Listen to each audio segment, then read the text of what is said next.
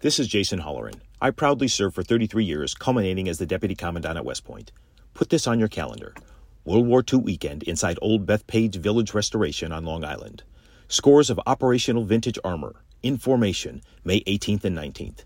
Nassau County Executive Bruce Blakeman invites you to join him in saluting America's greatest generation and all those who have worn the uniform in defense of our freedoms. That's May 18th and 19th, presented by the Museum of American Armor. Listen, all you New Yorkers. Excuse me. Taxi. Okay, man, we're looking around. This is the 77 WABC minicast. And joining us now is the great Fox News legal analyst Gregg Jarrett. He's also the author of another big best-selling book, The Constitution and Other Patriotic Documents, edited by Gregg. Uh, it is an awesome book uh, and fabulous. And boy, it could not be more timely. Uh, Gregg, you know, what's happening with the DA in Georgia? Now there is going to be a date. It's in February where there's going to be a hearing. It might be televised this case, I, I, mean, to me, it looks like such a conflict of interest. Her and her alleged lover. Yeah, it's unethical, uh, and she will now be forced in court to answer the accusations against her uh, in the Trump case that she hired her lover, who was unqualified, paid him a whopping six hundred and fifty-four thousand dollars, and then together they used some of the taxpayer money for lavish romantic vacation. You know, uh, Rita, that kind of collective self enrichment uh, is known in the law as honest services fraud, misappropriation of public funds.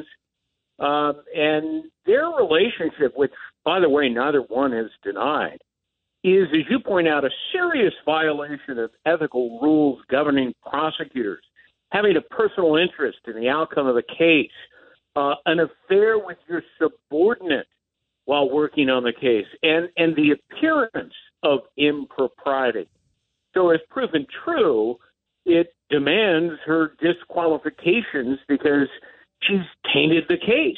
But you know, it may not be enough to get the charges against Trump and others dismissed. Yeah, it's, it's like a modern day soap opera. Judge Weinberg. Gregg, welcome back to the show. I'll tell you what upsets me more than the, the love allegations between the prosecutor and her special counsel. It's that the special counsel goes to the White House twice for eight hour stints talking to senior advisors and members of the uh, council staff on the case. What is that all about? Why isn't that enough to throw out the case? Well, Judge, it does put a lie to Fani Willis's earlier statements that her prosecution of Trump was never discussed, never coordinated with his election opponent. Look, I think all four indictments were highly planned and coordinated. They were all rather conveniently timed so that the trials would occur right in the middle of an election. You know, this was their plan A. Let's knock him out with indictments. When that boomeranged uh, and Trump's support went up, they kicked plan B into uh, in, into action, and that was let's kick him off the ballot under this contorted uh, version of the 14th Amendment, which is absurd, as you know. That's a ridiculous argument. The other thing I want to get your comments on, I, I happen to believe that there's a very strong argument with respect to the so-called allegations of interference with the election and the process for January 6th, the, the District of Columbia case on presidential immunity. What are your thoughts? Yeah, I, I think it's a legitimate argument, immunity. What's also interesting, Judge, is the U.S. Supreme Court has already decided to take up a different argument that's pivotal to Jack Smith's uh, case against Trump, and that is obstruction of an official proceeding.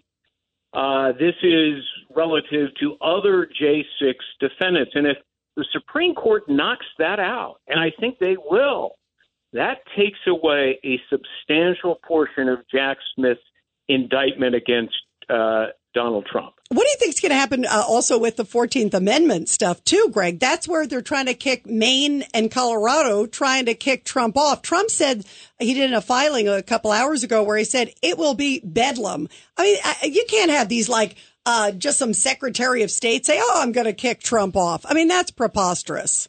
Yeah.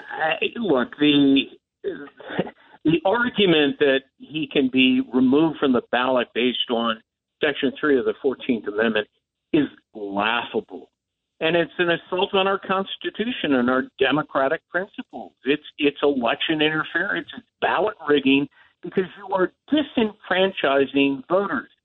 First of all, Section 3 doesn't apply to the position of president. It spells out who it applies to. Second of all, um, making this sort of decision by fiat uh, that he's guilty of insurrection without ever being charged or tried or convicted deprives him of due process.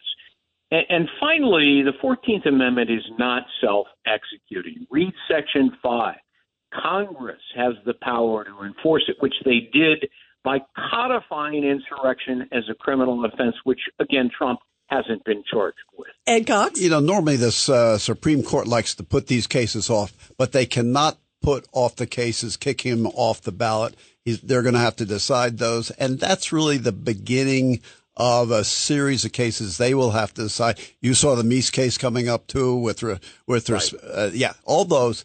And, uh, this is, I feel, the beginning of the end of these indictments. They're going to be very tarnished as uh, as these cases are decided. The Fourteenth Amendment case. Uh, it was stunning the alacrity with which the Supreme Court took it up, because they know what's at stake here, and they also know that Democrats, for political reasons, are mangling the Fourteenth Amendment and its meaning. Uh, so this should be an easy case. It's a no-brainer. A first-year law student could decide it. Should be a unanimous decision. Uh, so you know we'll we'll wait and see what happens. But the the hearing is coming up. Yeah, it is. By the way, I have uh, three really smart lawyers here in the room with me, Gregg, and now I have you on the phone, so that makes four. Um, real quick, Hunter Biden, we just have a few seconds left. He's going to be, uh, he's agreed, it sounds like, February 28th. Uh, the Gov and also Ed Cox said uh, he may take the fifth or want a fifth uh, before he goes in there. What do you think is going to happen? Yeah, this has the earmarks of a charade. Hunter pretending he'll answer questions. He won't. He'll take the fifth.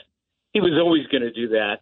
I mean, if he lied when confronted with evidence of influence peddling, he'd be charged with perjury. If he tells the truth, he'll implicate himself, so he'll take the fifth. All right. So that means uh, the Gov and Ed are correct, I guess, Include on that one. in. All right. Include and Judge please. Weinberg and you. All right. Even worse, implicate his father. That's the real Oh, issue. That's true. That's true. All right, Gregg, uh, thank you so much, my friend. We appreciate you being here. Gregg Jarrett. My pleasure. Thank you. This is Greg Kelly for Priority Gold. What does it mean to be America's precious metals dealer? It means that you're in touch with the hearts and minds of those who love this country, value our freedom, and want to protect the future. Priority Gold is that precious metals dealer. They've helped thousands of Americans back their retirement with solid gold and silver. Call Priority Gold at 888-506-6439. Receive free shipping, free storage, a free investment guide, and one of the best purchase experiences in the industry. Call now or go to prioritygold.com.